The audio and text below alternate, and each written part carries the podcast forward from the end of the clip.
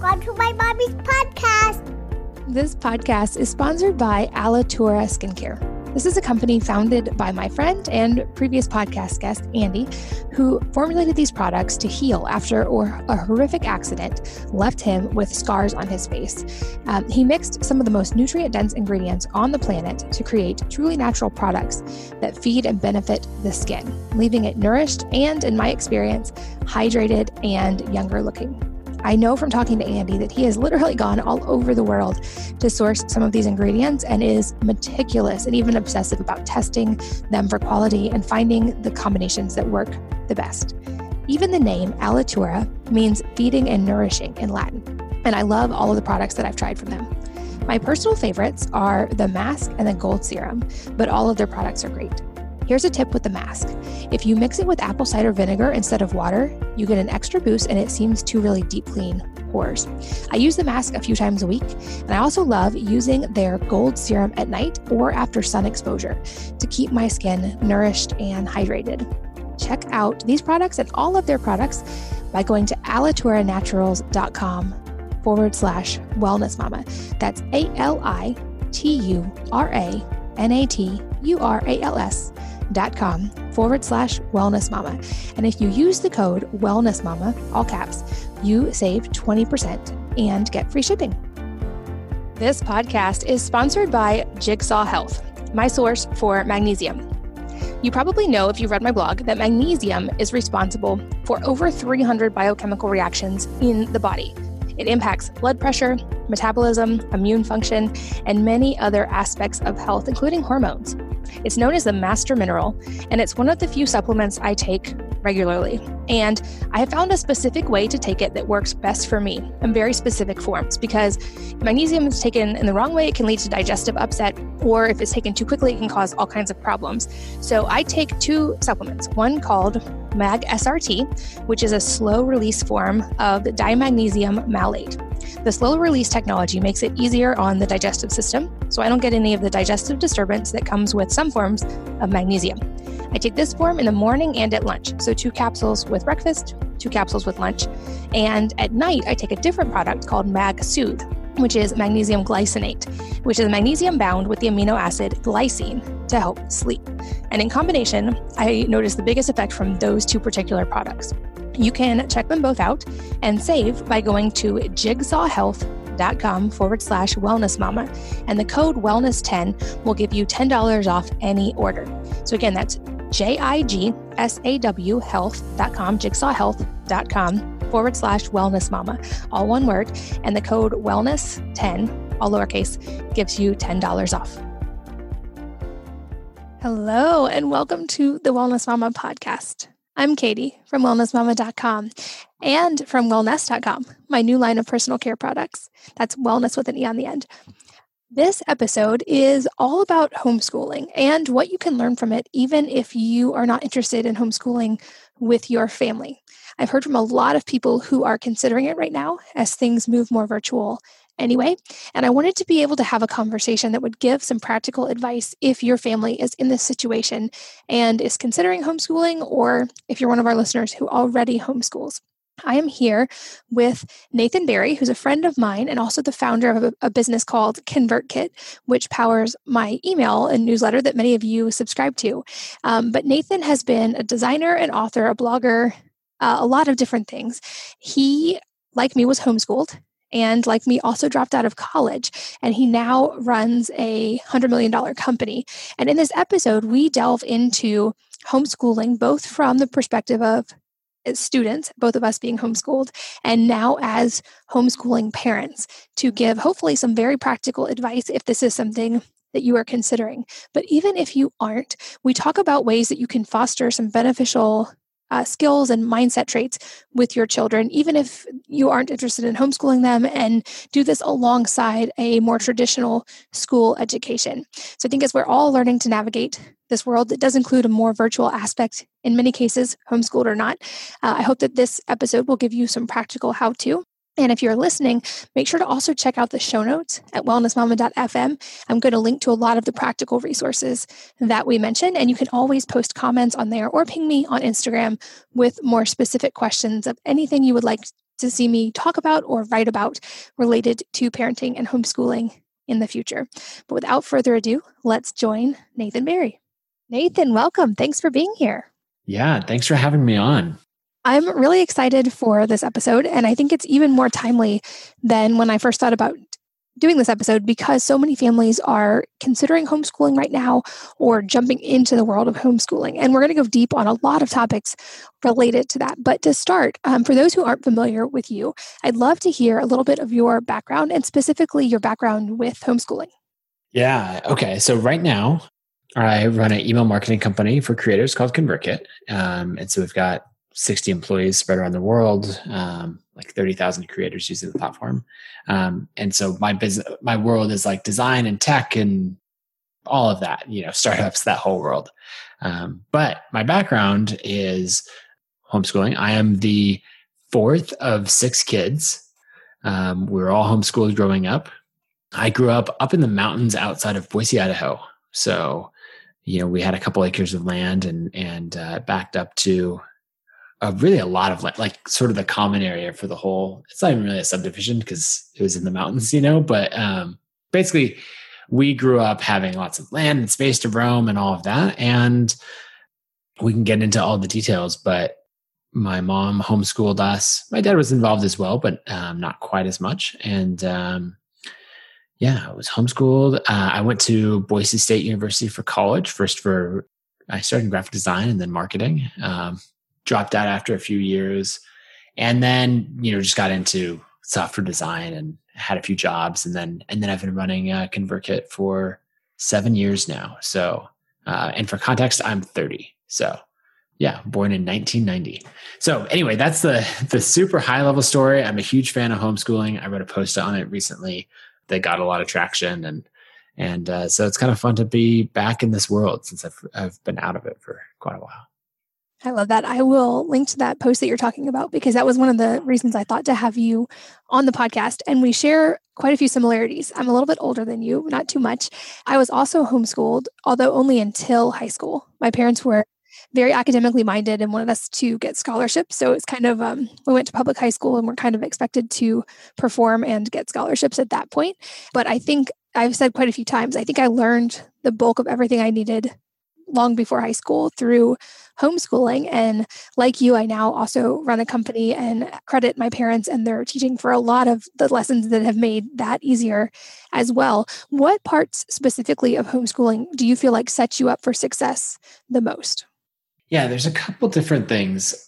And you know, everyone's homeschooling experience is different. So I was trying to say, like, this was mine. Um, and I think there's fundamental things that work really well and would make this possible. Um, but kind of the the first thing that made a big difference for me is that you know with class moving, class always moves at the slowest pace, or the sorry, the pace of the slowest student. And you know with homeschooling, you are your own class, right? There's my siblings are two or three years older and younger than me. Like there's no one else in my grade, and class moves at my pace.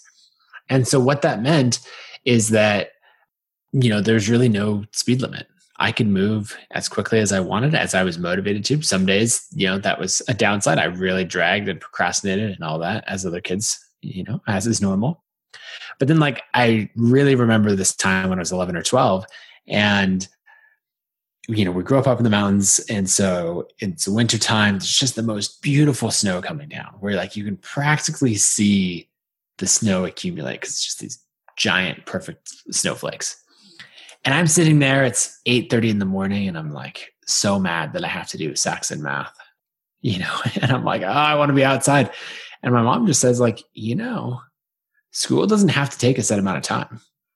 The sooner you complete your work, the sooner you can go sledding. And I was just like, I perk up. You know, it's one of those things that maybe I knew, but no one had explicitly told me that before. And I was just like, oh, okay, there's 30 math problems in this lesson. I need to. You know, and like, just like, stay totally focused and get it done.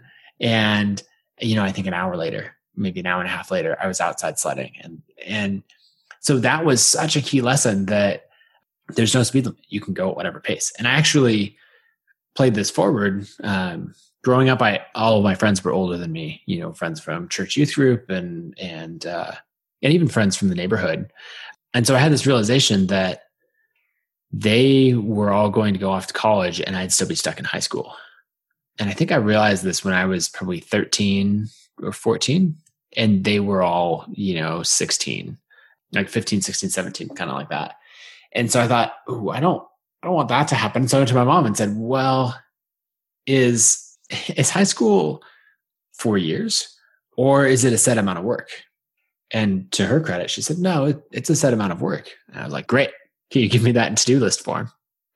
And because I had older siblings, you know, she had already had like sort of her high school curriculum written out because I'd already had three older siblings go through it. So she said, okay, you get all of this done um, with good grades and uh, yeah, you can go to college. And so I just dove in and I said, okay, I don't want to be left behind as all my friends move on. And so I, um, like w- one example, every year we drive from Boise to Seattle, which is like an eight, eight and a half hour drive um, to go visit family. And I remember thinking like, well, I'm always bored on these road trips because um, it's, you know, pre iPads. Um, and I'm bored when I'm doing algebra. So why don't I just combine the two? And so I would do like a month's worth of algebra um, on one on one drive. And so I had, you know, my older siblings there in the car, and I could ask them for help with, with questions. And and so I would just dive in and, and get it all done. And so the result was that I started going to Boise State when I was 15. You know, I, I got to feel like I caught up with all of my older friends. You know, now I ultimately dropped out of college. And so another claim to fame, I guess, is that I dropped out of college at 17. So before most people drop out of high school, but uh, it worked out well in the end. But I think that was the biggest lesson of like, there's no speed limit. You're in control you um, can have all of the upside. Now, there, there's the other thing I think in a lot of normal schools, this certainly isn't true across the board, but a lot of the time, um, teachers will give the upside, or sorry, they'll give the downside, but not the upside. So, for example, like if you do really well in your school, you can sit here in class for the same amount of time as everybody else if you do poorly, you get sent to the principals. You you know there's all these consequences, right? You get more homework and everything. And so when we when we think about autonomy in school, often it just results in like your upside is really limited, and your downside is um, you know is uncapped. And so I think that was something that was so good about my homeschooling experience is that um, you know both the upside and downside were were mine, and that set me up for future success.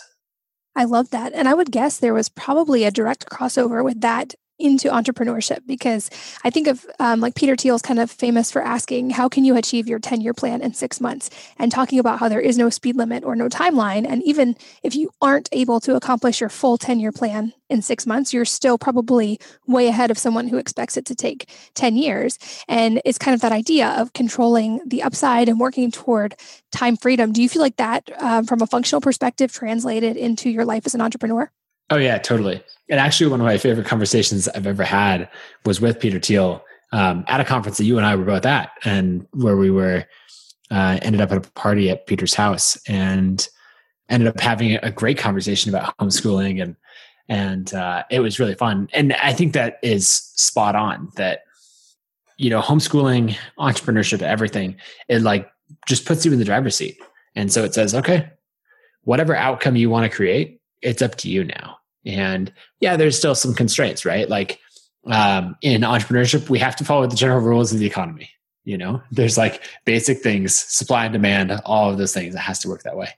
In homeschooling, you know, I very, I had a homeschool experience, and and there's other communities that would go for more of like an unschooled or you know like pushing maybe the limits on education even further. And that wasn't my experience, but like generally, it's like okay, you still need to play within the bounds of the system of like uh, colleges and grades and like we still did standardized tests for example. But we always treat it as like oh if you get below the 95th or 99th percentile on a standardized test like were you even paying attention?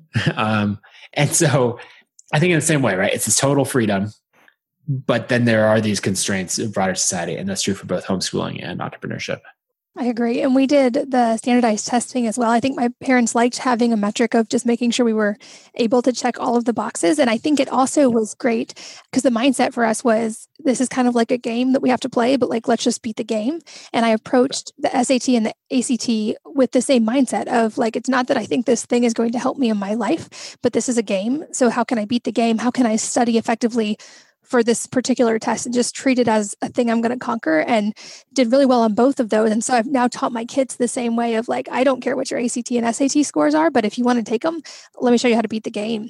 I think the other thing you touched on that I loved was the aspect of autonomy because um, I've seen this, and I think this is an important thing that we need to be having a conversation about, even in the adult population, um, in the workplace, and in motivation in general. I think of Dan Pink, who talked about the psychology of motivation, and he explains that the ideas of autonomy and mastery are actually bigger motivators um, in the workplace and in life than even money, reward, and fame. And how that seems counterintuitive at first, but basically, like the human psyche is kind of wired for those things. And not that those can't be fostered in a traditional school environment, but I think homeschooling is uniquely uh, geared to make that more possible in situations like what you talked about, and also getting kids to think in terms of time being the most valuable asset and moving towards time freedom. Do you feel like that crossed over directly as well? Um, that mindset of autonomy and being in control of all the factors when you started building companies? Yeah, I think so. You know, I was just used to that environment.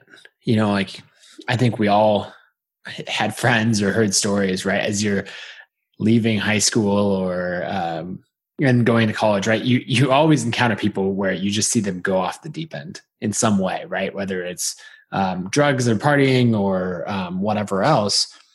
And usually, when I dive into or like kind of dig a little deeper and be like, what what happened there? Often it was times where someone's life was really constr- controlled and they didn't have a lot of autonomy.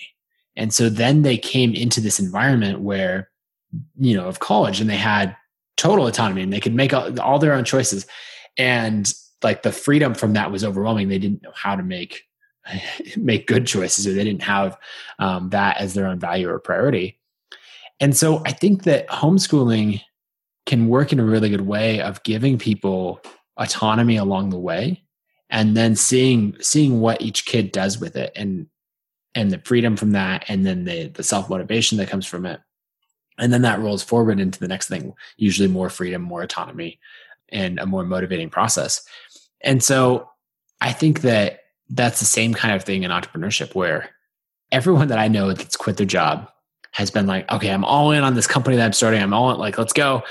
And then they have this moment of like, oh, I can spend, I've been used to building this as a side hustle, but now I can spend all my time doing whatever I want. And I don't know what to work on. Like this, the freedom is crippling. And so I think that the more we can give autonomy in, in education and in our companies and, and all decisions along the way, the more success people are going to have. There was a quote, um, I'm trying to think, I must have been reading Brene Brown the other day. And so I don't know who she was quoting, but she was basically talking about a lot of times we run the risk of paving the path, paving the road in front of our kids. Um, and so basically preparing the road for our kid rather than preparing the kid for the road. And it just made me think of a lot of what we're doing is is too structured and um, too prescriptive. Whereas, you know, certainly my homeschooling experience was a lot of like, look, this is what the world's like. Here's exactly what you're saying. Here's how to play the game.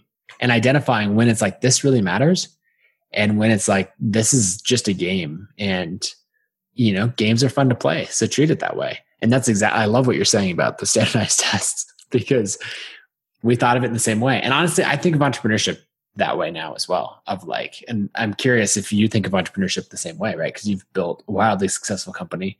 You're in the process of building another one that I think is going to be 10 times bigger or more. Um, and so I'm, I'm curious, do you bring that soul, that whole game mindset into your company as well?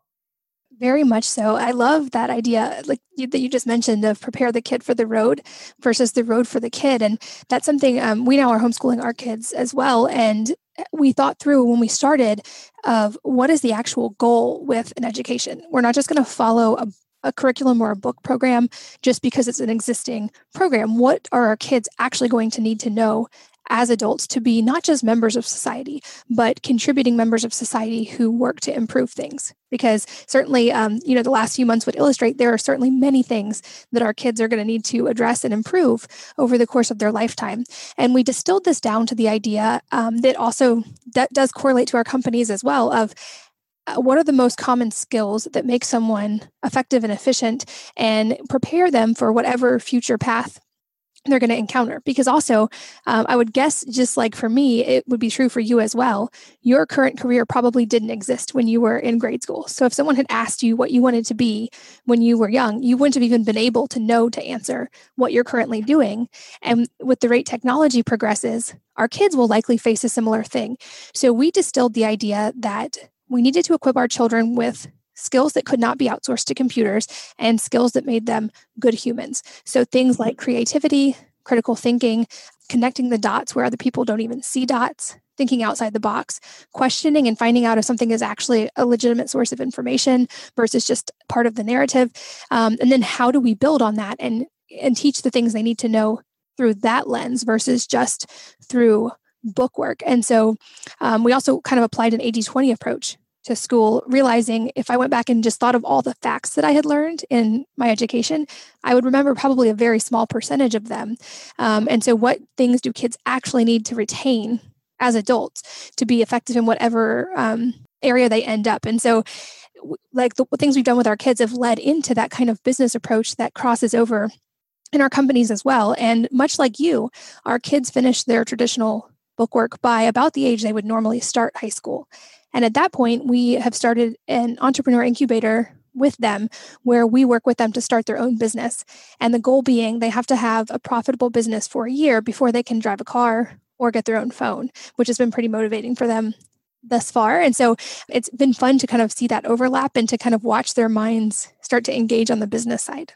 Yeah. Oh man. I, I love that. I didn't, I had seen some, like some of the public aspects of the uh, you know, or what you and Seth have shared on on Facebook or that, that kind of thing. Of, uh, I believe uh, one of your kids did a coloring book. Is that right? A cookbook, actually. A cookbook, a cookbook, a kid's cookbook.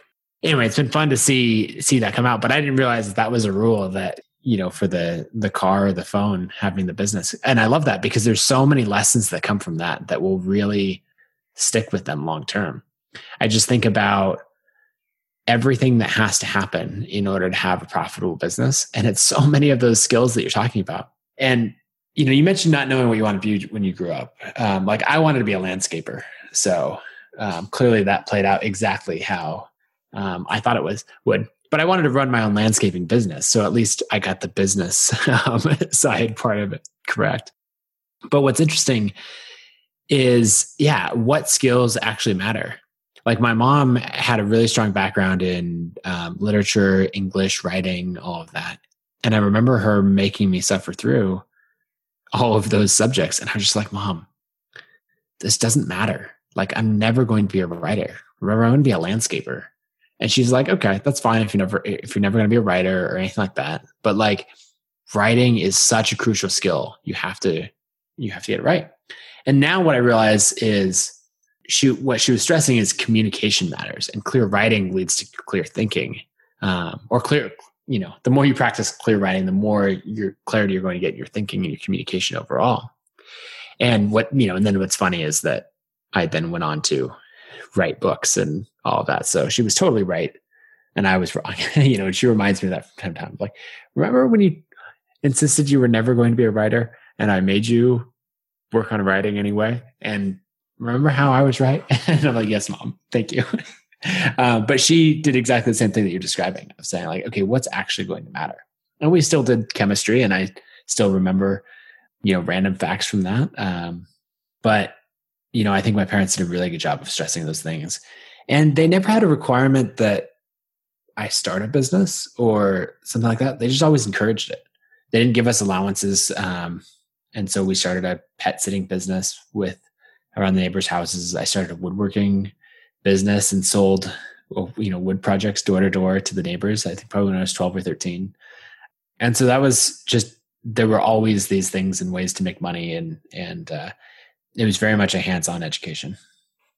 I love that. We've taken a similar approach with our kids. They don't get an allowance. Our our thought was always we don't get paid to do things around the house. We're all just part of a team that works lives here, but we do incentivize them to find problems and solve them because to me that's a valuable life skill and also very much an entrepreneur skill. So if they notice something is broken and fix it, then we will pay for that or but they have to take the initiative.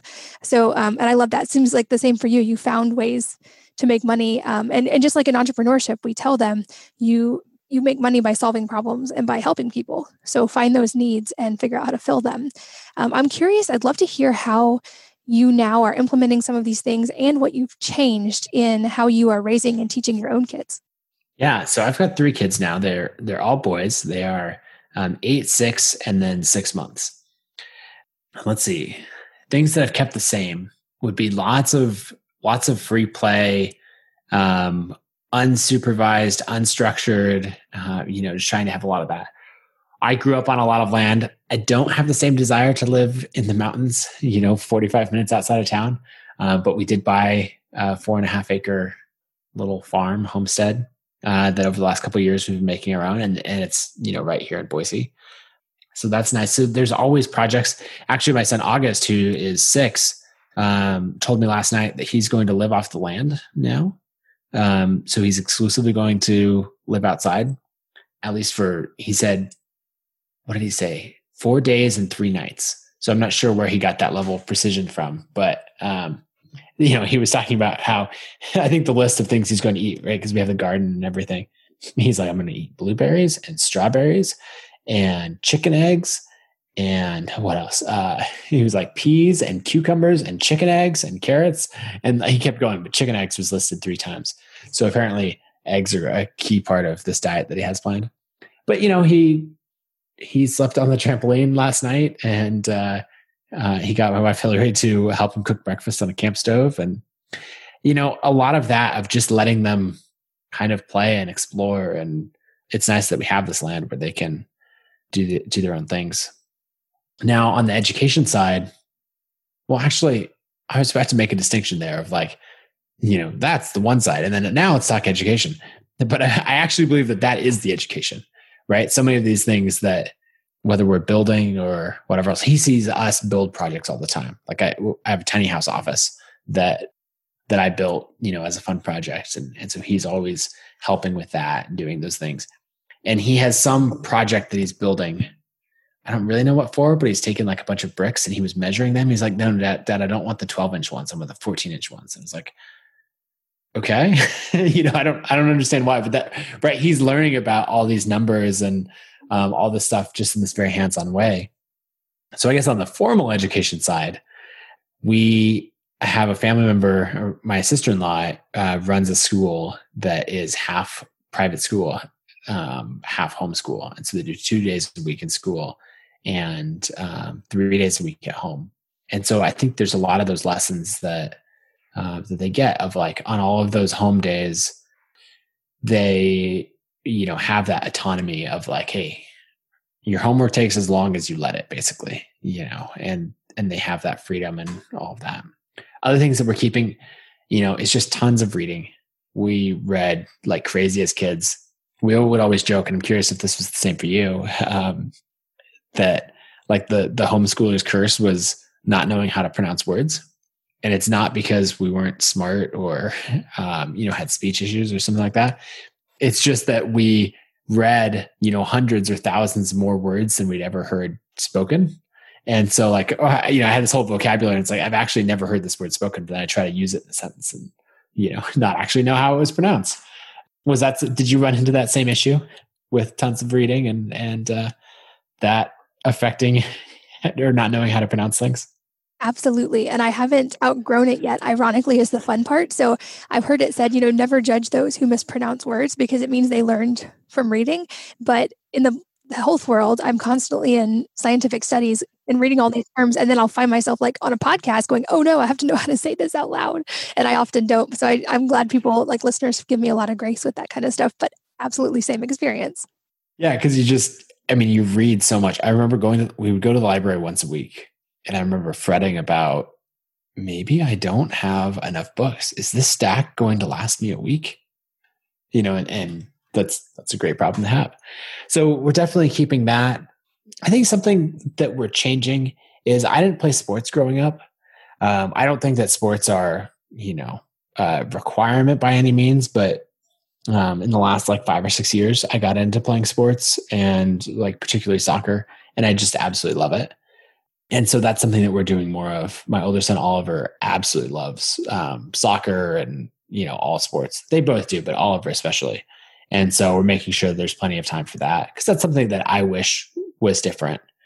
I think I'd enjoy soccer even more now if I'd played as a kid um, and had that extra time. And so that's something that we're changing. I'm not sure.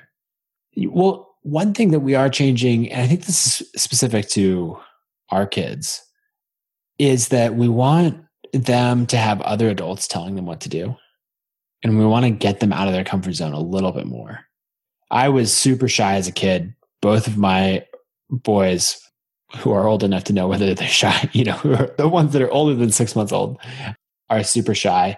And so I think having them in school for that two days a week, and you could solve for that with, you know, a bunch of methods of, you know, like a, a weekly homeschool co-op sort of thing, or like all kinds of ways. You know, just this hybrid school is what we've chosen. But I think having other adults telling them what to do you know, and uh, providing some of that structure, that time around other kids has been really good. And then just providing kind of that that different environment has been helpful, um, especially because we're kind of homebodies and we spend a lot of time here on our farm. So that's sort of how we've optimized for it, and I think that I think that it's a good balance for us. Oh my gosh, several things I want to touch on there. First, I'll say um, I'm also technically a college dropout, and I'm actually very proud of that fact. It's funny that now, um, when you're like up for certain things and they're looking at you as an entrepreneur, they're like, "Oh, did you drop out of college? Because that would be great." It like it looks, which is so funny to me. Yes, it, it matches their narrative. Yeah, I had the similar experience on the sports aspect as well. And that is something we now encourage with our kids more as well. And thankfully, in a lot of places, if you're considering homeschooling or if you are homeschooling, a lot of times kids can play sports even with the school system if they want to. Um, there's a lot of programs now in a lot of states that make that possible. My parents also did not really encourage sports and movement because we were so focused on the academic side. And I've, like you, discovered that as an adult and taken up pole vaulting and sprinting and weightlifting and track. And it's been the most fun thing to explore. And you mentioned with your kids, you know, letting them explore outside and move. And I'm sure they're technically doing all these things that are exercise, but for them, it's play. And we know based on the psychology how important that is for their vestibular development and things that are going to serve them as adults, like risk tolerance and knowing their boundaries. Like there's a lot of crossover in movement there. But all that to say, I'm really curious also your take on higher education and college at this point. I don't, it might have been Tim Ferriss. I forget who said it that you could get a college education for essentially the price of $5 in late fees at a local library, or now it's open sourced from many universities online, including MIT. Um, I'm curious your take on college in the current climate and what you will encourage your kids to do when they start hitting that age. Yeah.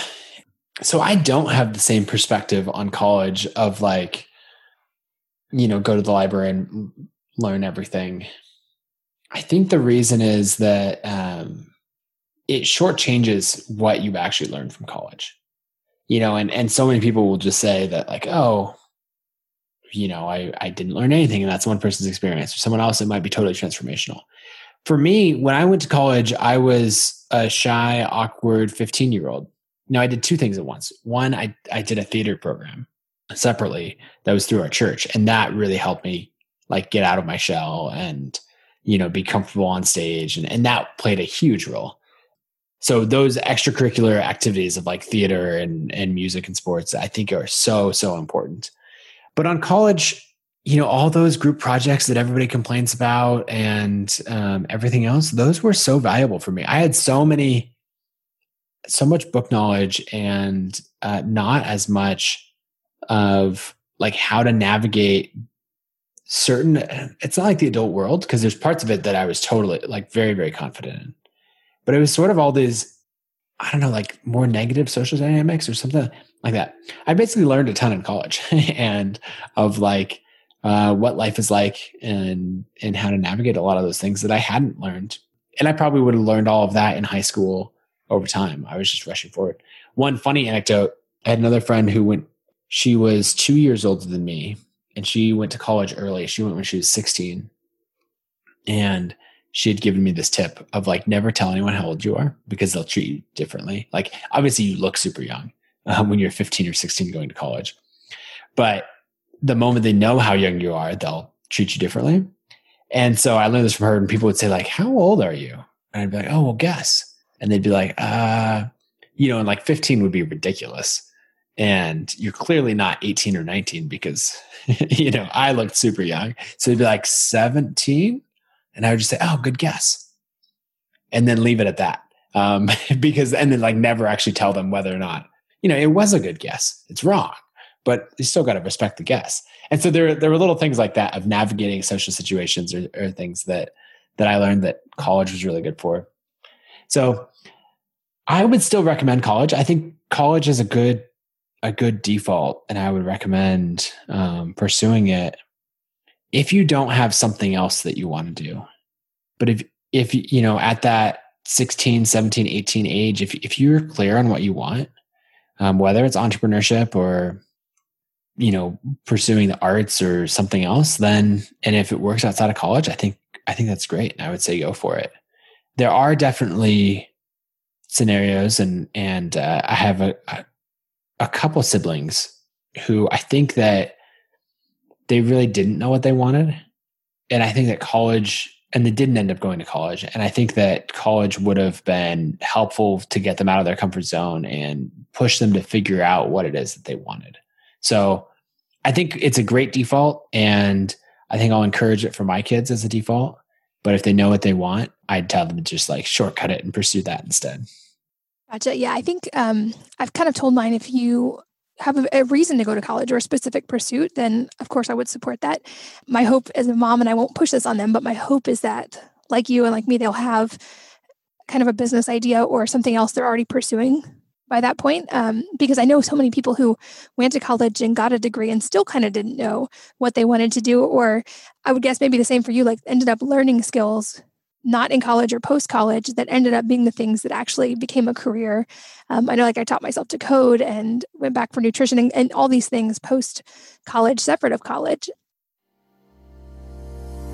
This podcast is sponsored by Alitura Skincare. This is a company founded by my friend and previous podcast guest, Andy, who formulated these products to heal after a horrific accident left him with scars on his face. Um, he mixed some of the most nutrient dense ingredients on the planet to create truly natural products that feed and benefit the skin, leaving it nourished and, in my experience, hydrated and younger looking. I know from talking to Andy that he has literally gone all over the world to source some of these ingredients and is meticulous and even obsessive about testing them for quality and finding the combinations that work the best. Even the name Alitura means feeding and nourishing in Latin, and I love all of the products that I've tried from them. My personal favorites are the mask and the gold serum, but all of their products are great. Here's a tip with the mask. If you mix it with apple cider vinegar instead of water, you get an extra boost and it seems to really deep clean pores.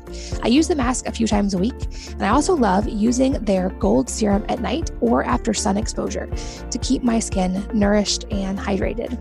Check out these products and all of their products by going to alituranaturals.com forward slash wellness mama. That's A L I T U R A N A T U R A L S dot com forward slash wellness mama. And if you use the code wellness mama, all caps, you save 20% and get free shipping. This podcast is sponsored by Jigsaw Health, my source for magnesium. You probably know if you've read my blog that magnesium is responsible for over 300 biochemical reactions in the body. It impacts blood pressure, metabolism, immune function, and many other aspects of health, including hormones. It's known as the master mineral, and it's one of the few supplements I take regularly. And I have found a specific way to take it that works best for me in very specific forms because magnesium is taken in the wrong way, it can lead to digestive upset, or if it's taken too quickly, it can cause all kinds of problems. So I take two supplements one called Mag SRT, which is a slow release form of dimagnesium malate. The slow release technology makes it easier on the digestive system, so I don't get any of the digestive disturbance that comes with some forms of magnesium. I take this form in the morning and at lunch. So, two capsules with breakfast, two capsules with lunch. And at night, I take a different product called Mag Soothe, which is magnesium glycinate, which is magnesium bound with the amino acid glycine to help sleep. And in combination, I notice the biggest effect from those two particular products. You can check them both out and save by going to jigsawhealth.com forward slash wellness mama. And the code wellness10 will give you $10 off any order. So again, that's J I G S A W health.com, jigsawhealth.com forward slash wellness mama, all one word. And the code wellness10, all lowercase, gives you $10 off. I also love that you brought up the social aspect because that is definitely one of the biggest objections I hear when it comes to the idea of homeschooling. And I personally know enough homeschooling students uh, who are just anecdotal examples to kind of kind of go against that idea that homeschool students don't get enough social interaction. But I'm curious if that's something you are specifically addressing with your kids. I know you touched on it a little bit, um, and then how you'll do that as they get older as well. Yeah, so there's a couple things. Um, one, if you say like, "Oh, I'm thinking about homeschooling," people will be like, "Oh, I, I can't believe you want your kids to be socially stunted or, or whatever," and like that's just ridiculous. But there is another side of it of like if we were to if we were to break down social interactions, there we would need to start putting it into categories, right? There's your ability maybe to navigate peer pressure when you know like your 15 year old friends are saying like hey let's go uh, i don't know break into the store down the street or let's go steal this thing or whatever right? Like all these things that a lot of teenagers are wanting to do or, or suggesting. There's how to you know as a little kid how to talk to adults. Like that's something that comes up a lot. And like if we were to break down social skills into so many things you know even reading the room like having that social awareness to realize oh when she says this I don't think that's what she means. I think she means something else, or like noticing what when something happens, or any of those things. And um, I think that instead of lumping it all together and saying homeschoolers don't have social skills, we should start to break that down. Because for me, what was the case is I was great at talking to adults, and actually every homeschooler that I've ever met has been really good at being clear spoken, carrying a conversation, everything, because that's what we do. We we talk to people across all age ranges because of our siblings, our families, um, all those scenarios. Like I had this moment where I was in maybe Shopko. I think Shopko was the store, and I was asking my mom, "Hey, do you know where the Legos are?" And she's like, "I don't, but that gentleman works here. You can go ask him." And you know, I was super shy, so I'm like, "Okay, okay, all right, let's go go ask him. Ask like, sir, do you know do you know where the Legos are?"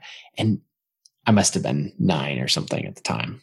And now having an eight year old, I'm like, this would be ridiculous to talk to him this way. But this guy like gets down like in this exaggerated way down on the ground. And he's like, oh, oh yeah, we okay. You want some Legos? Yeah, Legos would be great. Oh, that's amazing that you want that. You know, the Legos are just down there, and you go around the corner. And, and I was like looking, you know, now I'd be like, what the hell is this guy doing? You know, I didn't have didn't have those words at the time. But I go back to my mom and was like, what is his deal? And she was just like, yeah, some people feel the need to talk to kids that way. And it was so stark because no one had ever talked to me that way in my life. No one had ever treated me differently because I was a kid. And so, in many ways, I had great social skills because I had had so many interactions with adults and had carried on so many conversations. And I had learned so much from spending time with people who were older, younger, you know, every different age range rather than just like my batch in the factory that is education.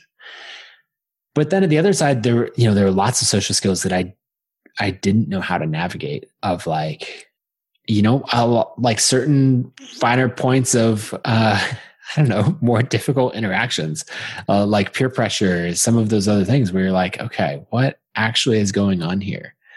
And so, anyway, I guess I would say I'd always break it down.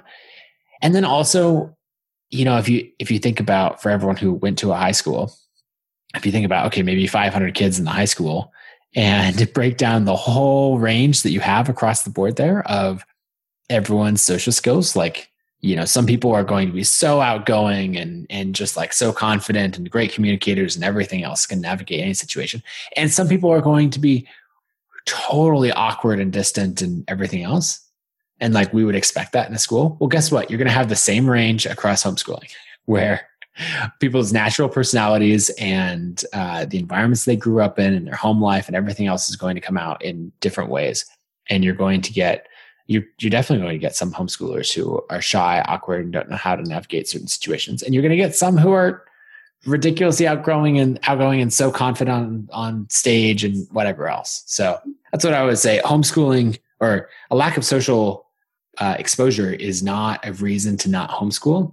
It's just something that you need to build into your system so that there's plenty of opportunities to get your kids uh, more and more opportunities and uh, get them in you know talking to adults in front of people running their businesses you know uh, like uh, we have friends who homeschool and they've got two daughters who i think are seven and five and um, they ran a lemonade stand you know just in their neighborhood and uh, you know people might say like they're not socialized enough or I don't know. but their idea, like whenever they didn't have enough business, they would run over to like somebody's house and knock on the door and like tell them to come buy stuff from their lemonade stand. It was like, pretty sure those girls know how to navigate social situations. Like I think they will do just fine as uh, as homeschoolers. So it's just about what you put into your system and what opportunities you give them and what challenges you put them in front of definitely with you on all of that. And yeah, those girls have a head start on marketing for sure. yes, exactly. If you can learn direct sales at seven years old, like you're set. Exactly. Um, okay, so as a homeschool parent, I don't know about you, I have gotten calls from literally dozens of friends over the last few months who are either considering or planning to make the jump to homeschooling with everything that's going on right now. So I'd love to get like super practical and kind of go through um, any advice or thoughts you have to anyone considering homeschooling right now. I've I've seen estimates that as many as one in five families are thinking about it this year, and I know a lot of parents kind of are freaking out with the idea like, I don't have a background in homeschooling, I'm not a teacher. Can I make this work? Um, and how am I going to do this? And it's going to take so much time. So, as, as a springboard into the conversation, I will say, as a homeschooling mom, not to compare it to a public school timetable. I think if you add up the time you take getting kids to and from school and getting them ready to and from school and homework after school, um, most people I know who make the switch actually spend less time homeschooling than getting their kids ready for regular school. Uh, but I'm curious, any practical tips, advice, encouragement, etc., you would give to parents who are trying to make that leap? Yeah, well, the first thing I would say is, you know, this quarantine, this pandemic is not the same as homeschooling. It's given people a taste of what it could be like, or open these questions, or all those things. But it's it's not the same. We shouldn't pretend that it's the same and that's a point that I tried to make in the article that I wrote and everything else of like, okay, there's your taste of it. It's not the same. So there's a lot of stresses that, you know, we had then, we have now, depending on where in the world you're listening from and, and the current state of, you know, quarantine and everything that you're not going to have going on in homeschooling. You know, like there will be more of a system, there will be other things. So if you're thinking about it, the things that I would say, exactly what you said of like set time expectations. I think you could do a great job homeschooling your kids in two hours a day. And if I think if you said we will only spend two hours a day on school in a formal way, I think your kids might have a like a much better education than if you were like, okay, uh, class goes from eight to three, and so okay, we need to spend you know like all this time. I think you'll do way better in two hours versus seven hours. So that'd be the first thing. The second thing I would say is I, again, what you talked about earlier, throw out the system and go to first principles and say, okay, what outcome are we trying to create? How do we want this child to show up in the world? How do we want them to be prepared for the road that they're going to need to walk? Because there's a lot of that, that, yep, math, geometry, chemistry, language, all of those things, they're going to be really important. But what's going to be more important is helping them develop habits motivation, you know, autonomy, all of these things, letting them know uh, what they can optimize for. So I would focus everything on that. And then once you have those values, that outcome, and sort of that framework, then start to fit in the lessons of like, okay, they're in this grade, they should be learning these things and do it within that. And kind of the last thing is this is something that I think my parents did so well is make the child the one in charge and the one responsible. Your job, you are not, so in my opinion, in homeschooling done well, you are not the teacher. you the child is both the student. Well, no, I think this is the role of the student. Um, is they're in charge. They are saying, okay, this is what I need to work towards. They're responsible for getting their school done, for you know writing their papers, for everything else, and your role is to help them. So, for example, we do this a lot with my son Oliver. You know, if he's having a really rough time on school, or if he's you know acting like an eight year old and being uh, you know rude or whatever else, then we'll just say, hey, it seems like now's not a good time. Um, why don't you come get me when you're ready to do school?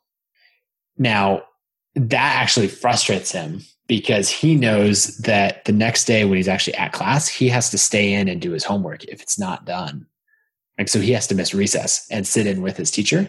And so we make him responsible for that. And so instead of us trying to say like, come on, Oliver, you, like you got to get this done. And, and like this whole thing of us trying to make him do it. Instead we just say, here's the consequence if you don't do it, but you're in charge. And I think that plays out in a lot of ways where then the kid takes responsibility for their education and they learn, okay, I get the upside, I get the downside. Guess what? That's how that's how the rest of life works. So let's just match that. And then I'm responsible for teaching. And so then it, and I'm responsible for for learning. And so I, you know, come to my parents when I need help, when something doesn't make sense, when I need a new thing. And that mindset, one, kids can get that way earlier than you think. Like a six year old can do fantastic with that.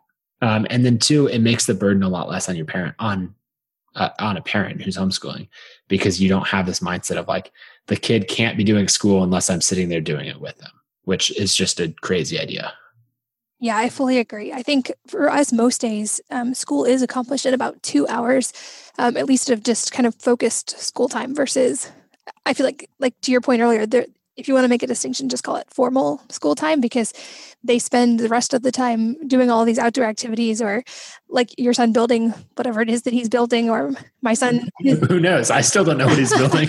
My son's project this week is he built a foundry in our backyard to melt down aluminum so that he could use it to make his Halloween costume so he can be the Mandalorian. So, but I feel like they're learning and they're learning like at what temperature does aluminum melt and all of these properties that would be chemistry or, or various aspects of science. So they're still learning, they're always learning. Um, but the actual school part takes so much less time. And I, I get why if um, someone's thinking about making the jump, it seems daunting if you're anticipating an eight hour school day and having to divide everything up into blocks and all of that. But truly like what you've explained is when you give them when you put the ball in their court and you let them take ownership for it um, just like in adult life they can move at their own pace. And often i found at least with my kids they're highly motivated to want to do that quickly and then be able to go outside and play with their friends in our neighborhood um, which then solves the social aspect. So um, that's my encouragement to any parents on the edge of that right now is that there's so many resources that were not there. I'm sure when we were when our parents were figuring this out for us because I'm, we're close enough to the same age. I'm guessing your parents probably had to pioneer a lot of this in your state for the most part would you say? Yeah um, and my parents were pretty active in the homeschooling community. Um, my mom even you know it's funny now in the age of iphone apps and everything she made like a a, a memory system uh, that she actually sold later on at different like homeschooling conventions and stuff like that. It was this this folder you know, it's basically the size of a sheet of paper, but opened up and had all these little slots for the, um, you know, like little business card sized, whether you're, you're trying to learn, you know, language or, or, uh, uh, anatomy and physiology, you know, like basically all these flashcards that you're going through. And I had a system built in of like, you'd move a card through the daily section and then weekly and then monthly. And it's super funny because now, like actually years later, when I was learning to program iPhone apps, I rebuilt the whole thing as an iPhone app.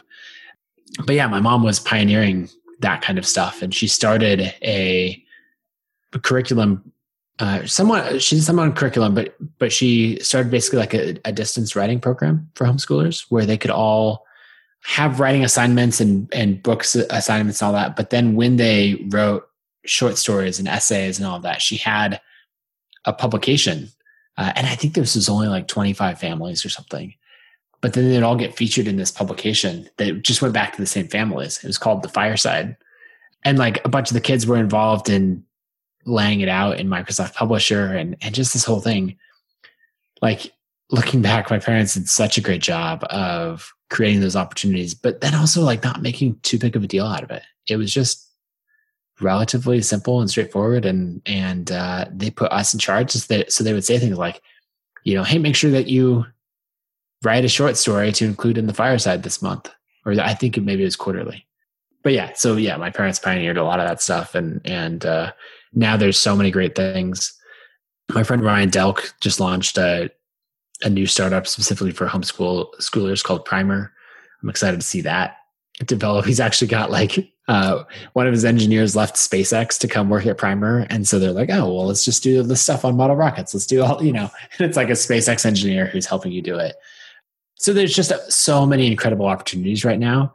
I've never been more excited for the homeschool community and and and then just this broader cultural shift that's happening of whatever stigma homeschooling had 25 years ago, um, it just doesn't have anymore. Uh, yeah, I couldn't agree more. I think we're in a really amazing time for all of the problems right now. There is a much wider acceptance of virtual learning and uh, amazing tools that are developing out of the need for that right now. Um, I'll make sure to link to primer in the show notes. People can find it. And later this year, I'm also going to be releasing a sort of curriculum slash the entrepreneur incubator that I've talked about as a curriculum as well for other families to be able to use. Um, but I'm so excited to see this more widespread acceptance of homeschooling and virtual schooling. I think our kids can absolutely benefit from this. And there's so many amazing resources already available.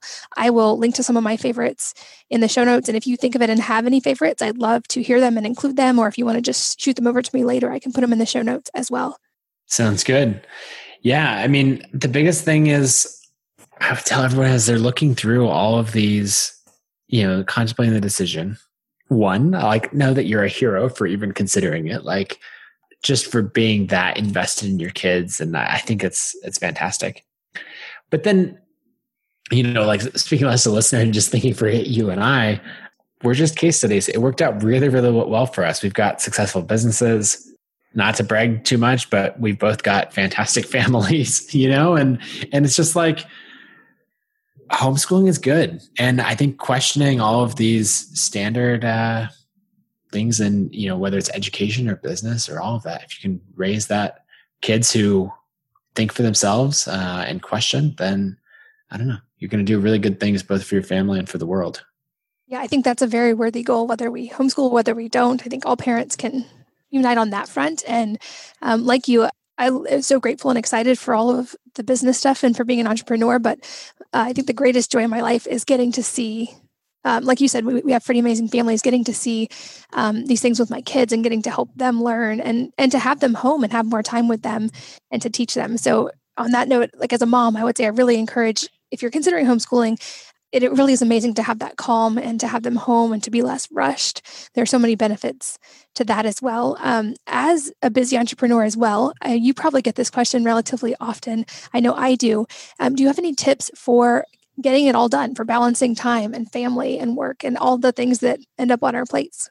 Yeah, um, it's a good question. I'll just tell you what I do. And I, you know, there's nothing groundbreaking about this, but I do uh, the Pomodoro method of just like setting a timer and focusing for 25 minutes, quitting everything. And I actually have this little dish in front of me that has two sides to it. And uh, I've got 10 marbles and every time I do a 25 minute focused session and check something off my to do list, then I just move a marble from one side to the other. And then, so like a really good day would be like a seven marble day. Um, but it's just kind of this nice like visual reminder of like, right, I'm supposed to be focusing. So I actually have a little kitchen timer on my desk as well. And it's just, it's a fun little reminder, but like there's nothing that special to productivity. It's just really write down what's most important and then set aside focus time and you know like reward yourself in small increments as you as you check that off. So um, i think kids can do well with that system also and we've done that a lot where we're sitting down to read or something like that and we're like okay we're going to set a timer we're all going to read for this is when they're younger but for 15 minutes. And they're like okay. And they could see, they would like be like oh is the time to be done? They could see the timer and it's still going and so just like those little examples deep work focus is really hard for kids it's hard for adults but the earlier you learn it, uh, the better off you'll be. I love it. And I will, um, I've used that as well. I'll put a link to the Pomodoro technique for anybody who's not familiar with it. Also, are there, is there a book or a number of books that have had a dramatic influence on your life? And if so, what are they and why? Ooh, um, okay. So I'm like turning around, looking at my bookshelf behind me. Um, uh, Anything You Want by Derek Sivers. There's so many things in there. The book takes an hour to read. Uh, he basically he built uh, CD Baby, which was the first online retailer of uh, independent music, and sold it for like twenty million dollars. And amazing story, great, great thinker, and I love his perspective. Yeah, I think that would be the biggest one. And then an audiobook. I'm trying to remember the exact name. Um, I'll look it up. It's by Brene Brown. Uh, it's basically on raising. It's not raising success, successful kids, but it's like a three-hour listen on Audible. The Gifts of Imperfect Parenting. That's what it's called, and it's by Brene Brown. And um, it was it was really good. Um, so I would definitely check out both of those. Awesome. I will make sure those are linked in the show notes as well as a lot of the stuff that we have talked about, and as well as ConvertKit, which is your company, um, and the new one, Primer. So people can find those and continue learning. Um, where can people find you online if they want to just stay in touch and learn from your work? Yeah, um, I'm pretty active on Twitter at Nathan Barry. Barry is spelled B A R R Y, and then nathanbarry.com.